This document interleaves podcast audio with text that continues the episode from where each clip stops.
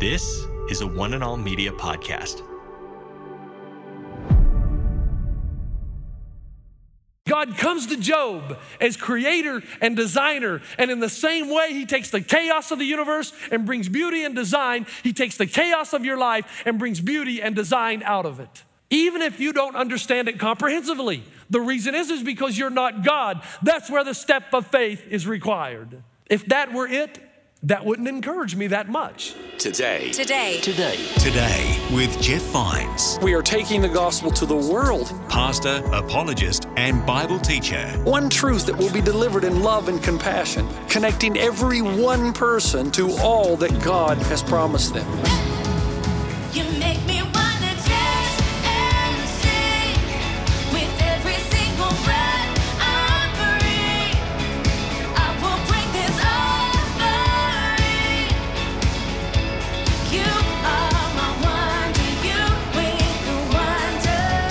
Today. Today. Today. With Jeff Vines.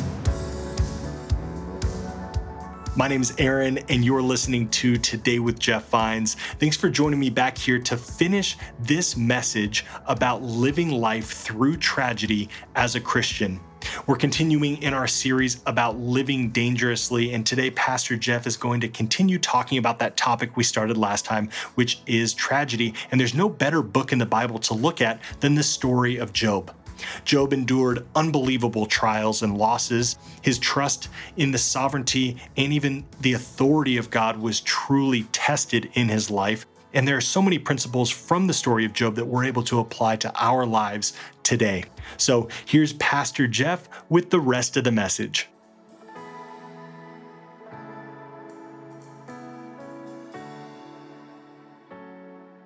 And next, Job says, God, please, in Job chapter 6, verse 24, teach me and I will hold my peace. Cause me to understand. God, don't give me some philosophical general answer. I want realism. Tell me the why, because if you tell me the why, God, I'll be able to endure the what. All right, Eliphaz sits down. Here comes Bildad. Bildad's a little younger and a little less kind. And here's what he says to Job. At least he makes some sense, though. Job chapter 8. Your words are a blustering wind. He calls Job a windbag. Great friend, eh? Good friend. Ask the former generations and find out what their fathers learned. For we were born only yesterday and know nothing. Will they not bring forth words from their understanding? Now, what Bildad is saying has some truth to it. Now, follow me here. It is true that when you're going through a difficult time and the rug's been pulled out from under you and you don't know where you're going and you don't know how God's involved in all this, that it is helpful to read or to hear somebody or to meet somebody that's experienced what you're experiencing and to learn how they've endured and made it through and how God's worked wonderfully in their lives. That's one of my faults. I read primarily for knowledge. Very seldom do I read for encouragement, and I need to do more of that. But I will admit, when I do come across these people, I mean, my hero, as I've told you before, is Corrie Ten Boom. The more I read of her, it's astounding what she's like. Together, all these women in the concentration camps of Ravensbrück and of Auschwitz, and tell them that God sent the fleas to infest the barracks so that the guards would stay out and allow them to have Bible study and prayer and encourage one another. Now, that's some great faith there. And then to look at those women in Ravensbrück that are suffering and dying of disease and to say to them, no matter how deep your despair, God's love is deeper still. But there's a point at which that, Bildad, it's great to hear, but there's a point at which it falls short, right? Now you think about this. I preached this sermon last night and I went home. God is sovereign, He's on the throne, He's involved, right? Now, I've shared with you that we have a family dog, Milo. Don't worry, you're not going to see his photo every other week. This dog is important to my family. I need to tell you why. Because when I told my daughter Sion when we were in New Zealand that we were leaving and coming back to the United States, she slammed the door and told me she would never speak to me again. Until I convinced her that Milo was coming as well. Now, folks, I had to give up something that was very dear to me to afford Milo to come. I mean, he cost more than we did. We should have just put him on a seat in the airplane, it'd have been cheaper. And it has always eased the pain for her because Milo's the one constant she's had in her life since she was a little girl, and she chose him. So I preached this sermon last night. I go home. I'm working on little details just to fine tune it a bit. My wife comes screaming in the back door of our home. She never screams. I mean, she lives on an even kill. Good thing because I'm always up here. So she comes in and she says, Jeff, hurry. Milo's been bitten by a rattlesnake. So the family dog Milo gets bitten last night right on the schnoz by a rattlesnake. So my heart is pumping. Thank God my daughter Sion is not here this weekend.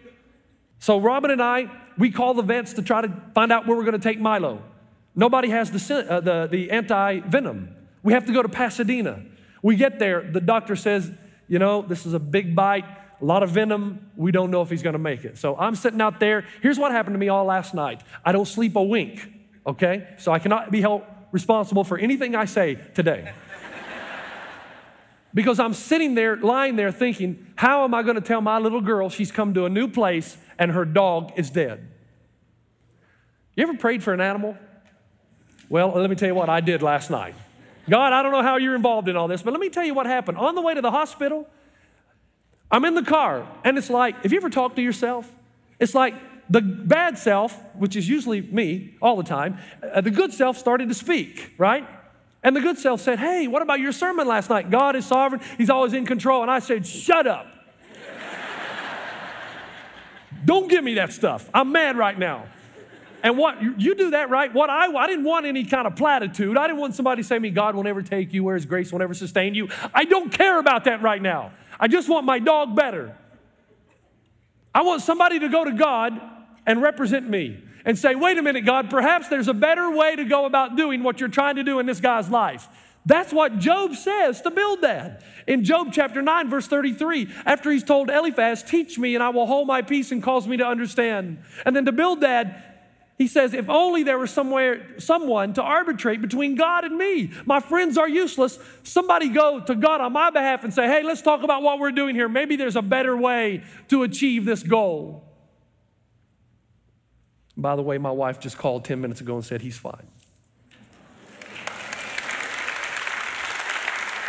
And then the third person comes to Job. His name is Zophar. He's the youngest, therefore, he's the rudest. Because when you haven't lived life long enough, you've got nothing to say about pain. That's just the reality. And Zophar says to him, Oh, this is, this is really good. Job chapter 11, verse 12. He says, It is more likely, Job, that a donkey will give birth to a human being than for you to listen to wisdom. Great friend. I read that. Now, what's going on here? Well, remember I told you about my friend Ali Mooney in New Zealand who does a lot of temperament analysis. And I like to hear her description of the sanguine personality. The sanguine personality is the person who goes to a party where there's 100 people. He finds somebody that will listen and he talks about himself for 20 minutes. After 20 minutes, he says, Okay, enough about me. What do you think about me? That's the sanguine personality. Zophar has made this whole thing about him. He's mad at Job because Job's pain has inconvenienced him. By the way, that's how you know who your real friends are. When you're hurting, do your friends run because it's inconvenient or do they embrace you and help you through it? And Job, out of his frustration, says to his three friends, You know what? Before you guys came here, I had a lot of problems. Now that you're here, I got one more. When all of you die, wisdom's gonna die with you. There'll be no more wisdom left in the world when you're gone. And he finally cries out to God and he says, Okay, you're not gonna give me an answer. That's evident. I'm not gonna understand why I'm in all this pain. Then at least tell me this when a man dies, will he live again? Just tell me that. After it's all over, is there something better on the other side? Now it's at that point that Job, as he humbles himself and he remains silent, that God starts to speak. And what God does here is amazing because he does not answer Job's question. Instead, do you know what he does? He asks Job a series of 64 questions back to back to back to back. And here's what he says Number one, where were you when I laid the earth's foundation? Tell me if you understand. Who marked off its dimensions? Surely you know. Do you sense the sarcasm? Think God can't be sarcastic? Have you journeyed to the springs of the sea or walked in the recesses of the deep? Have the gates of death been shown to you? What is the way to the abode of light? And where does darkness reside? Can you bring forth the constellations in their seasons? Who endowed the heart with wisdom and gave understanding to the mind? Do you know when the mountain goats give birth? Do you watch when the doe bears her fawn? What is God accomplishing here? Please stay with me. What God is doing in these questions is forcing Job to open up within his modest stock of certainties. He's forcing Job to open up within his modest stock of certainties. He says this to Job Job, since you're the kind of man that can only believe in that which he understands comprehensively, exhaustively, and fully, then tell me something. Where were you when I laid the foundations of the world? Do you understand how the sun goes up and down in the sky? Do you understand the stars in the constellations? Do you understand how when a, a man and a woman come together in the beautiful union of marriage, that a life is born, is conceived? Do you understand how an animal in the wilderness gives birth to the young? Where were you when the sprawling mountains came into place? Surely you know, Job. Do you know what God is saying to Job? He's saying, Okay, Job, is that the way you want it? There's a thousand things that happen every day in your life, Job, for which you do not have a comprehensive understanding that you readily accept and embrace and enjoy. You're not like Chicken Little. You don't run out every day and have to wonder, is the sky falling? But you don't know how it stays in its place, yet you readily embrace and accept that it will every day. Job, God says, your pain is no different. You're not God. There's a point at which you're finite and I'm infinite. And Job, if I told you everything, you probably would not understand it anyway. You are finite, I am infinite. And just the same way you don't understand everything about the universe in which you live, but you readily embrace and accept it, the same is true of your pain. Now, here's the deal if that was the end, that would be very frustrating, wouldn't it? Oh, that's it, God? But it's not.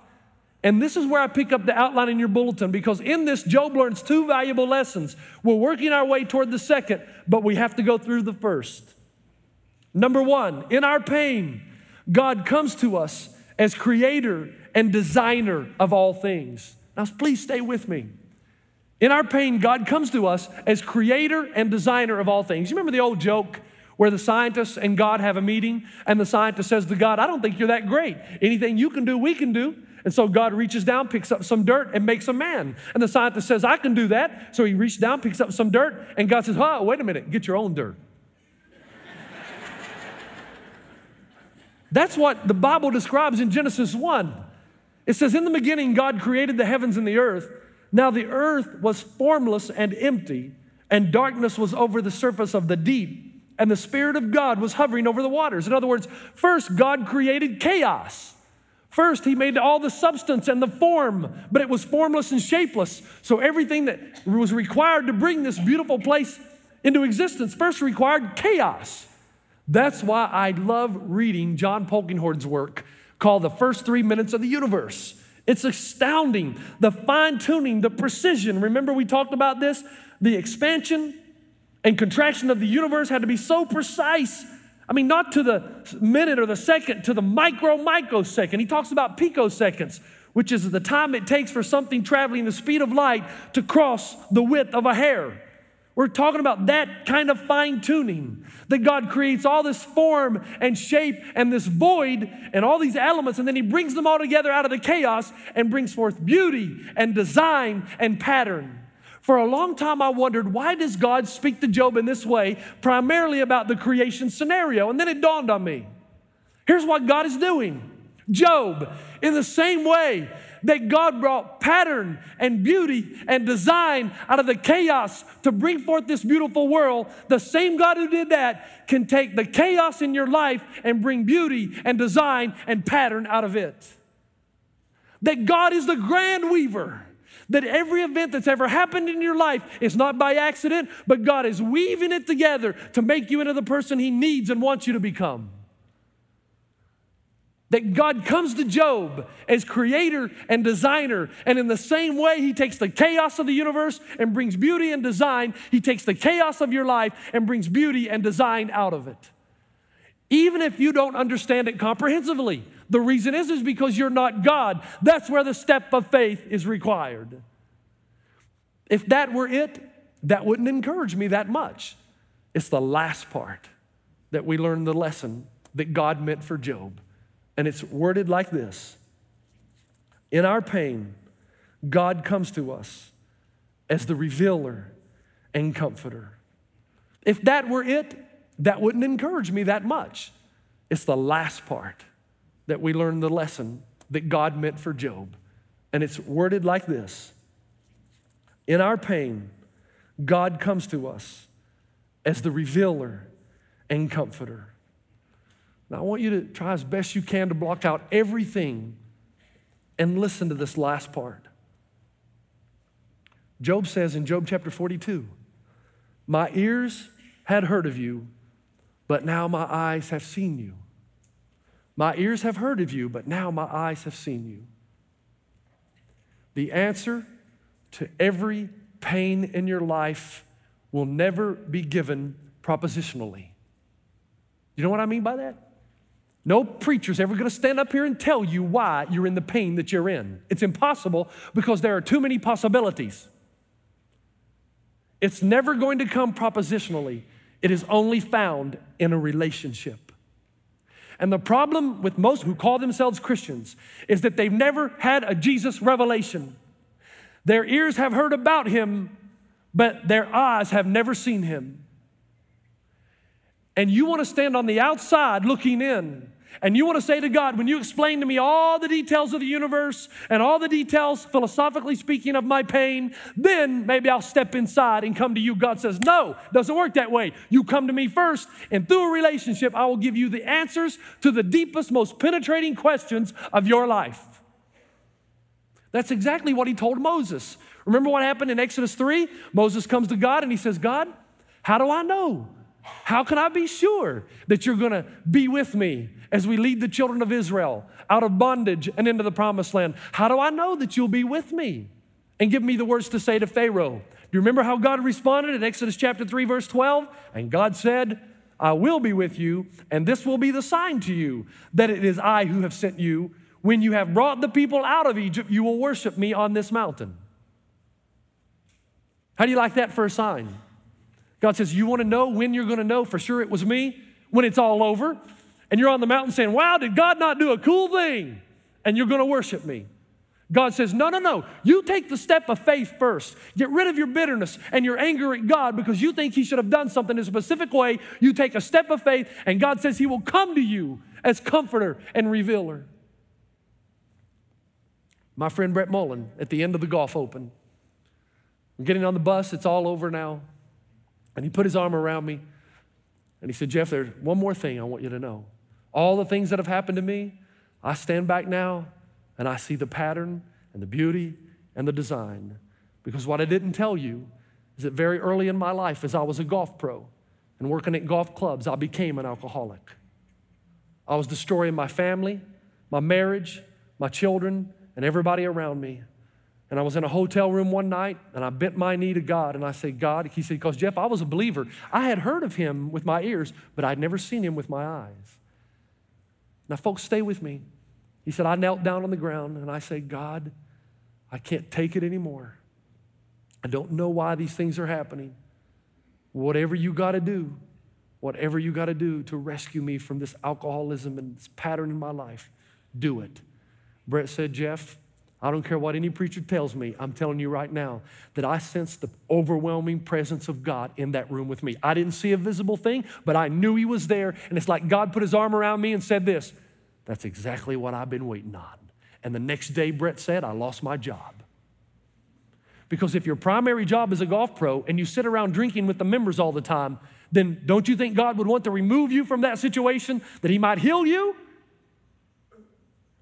And Brett said, Now I have seen him with my eyes. We need a Jesus revelation. And the only way that you're going to be able to understand your pain is not through proposition, but through relationship. My little boy Delaney, when we were in Auckland, he would run over to the neighbor's house almost every day and just open the door, not even knock, and walk in because that's where his friend lived. And then one day his friend moved and we had new neighbors, but he didn't know that. And he walked into the door, ran in, he was met face to face with a Great Dane.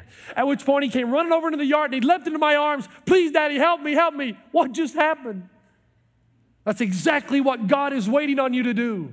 To throw away your anger and your bitterness and run and jump into his arms because through relationship, The creator designer will show you how he's going to take the chaos of your life and bring pattern and design. And in the meantime, he's going to reveal to you what he's doing and bring comfort along the way.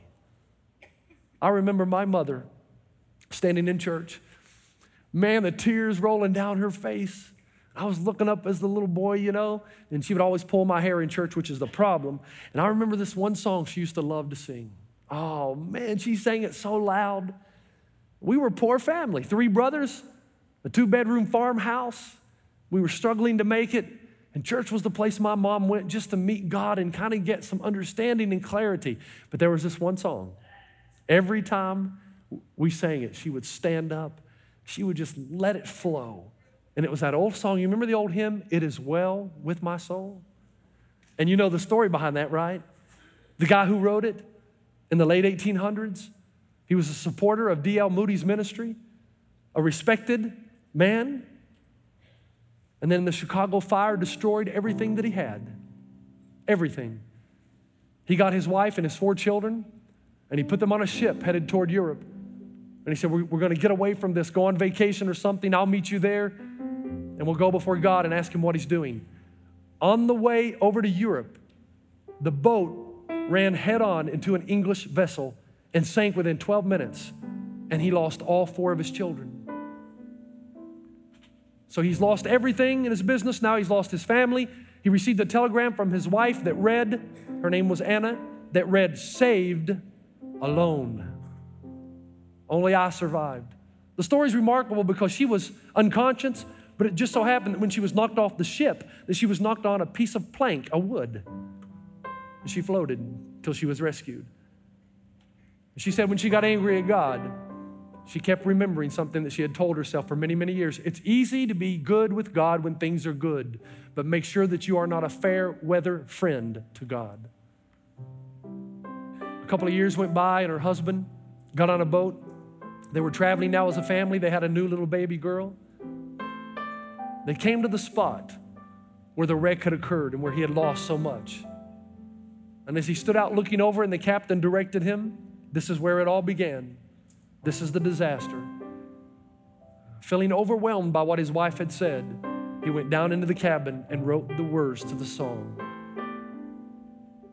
It is well, it is well with my soul.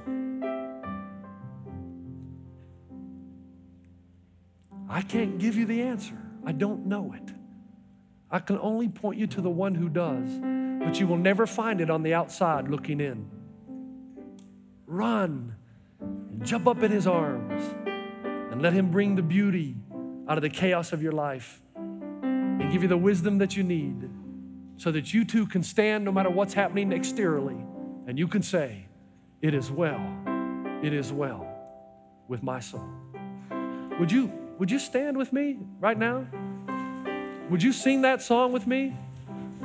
Would you, would you ask God to help you let go of your anger and your bitterness for the way He hasn't acted in your life that, the way you thought He should have? Would you just ask Him to forgive you? And instead of complaining and looking on the outside, would you come and run to Him? If you need somebody to pray with you, you need to let that go because I promise you, I promise you, it will only happen when you run to Him. There is no other way. Only He knows the answers and wants to give it to you in relationship. And this is your opportunity as we sing together. You've been listening to Today with Jeff Vines. Next time, we'll bring you a new message from Pastor Jeff. You can listen to more messages like this. Just search for Today with Jeff Vines wherever you listen to podcasts. You make me wanna dance and sing with every single breath I breathe. I will bring this offering. You are my wonder. You bring the wonder. Today. Today. Today. Today with Jeff Vines. This is a production by One and All Media. For more, head to oneandall.media.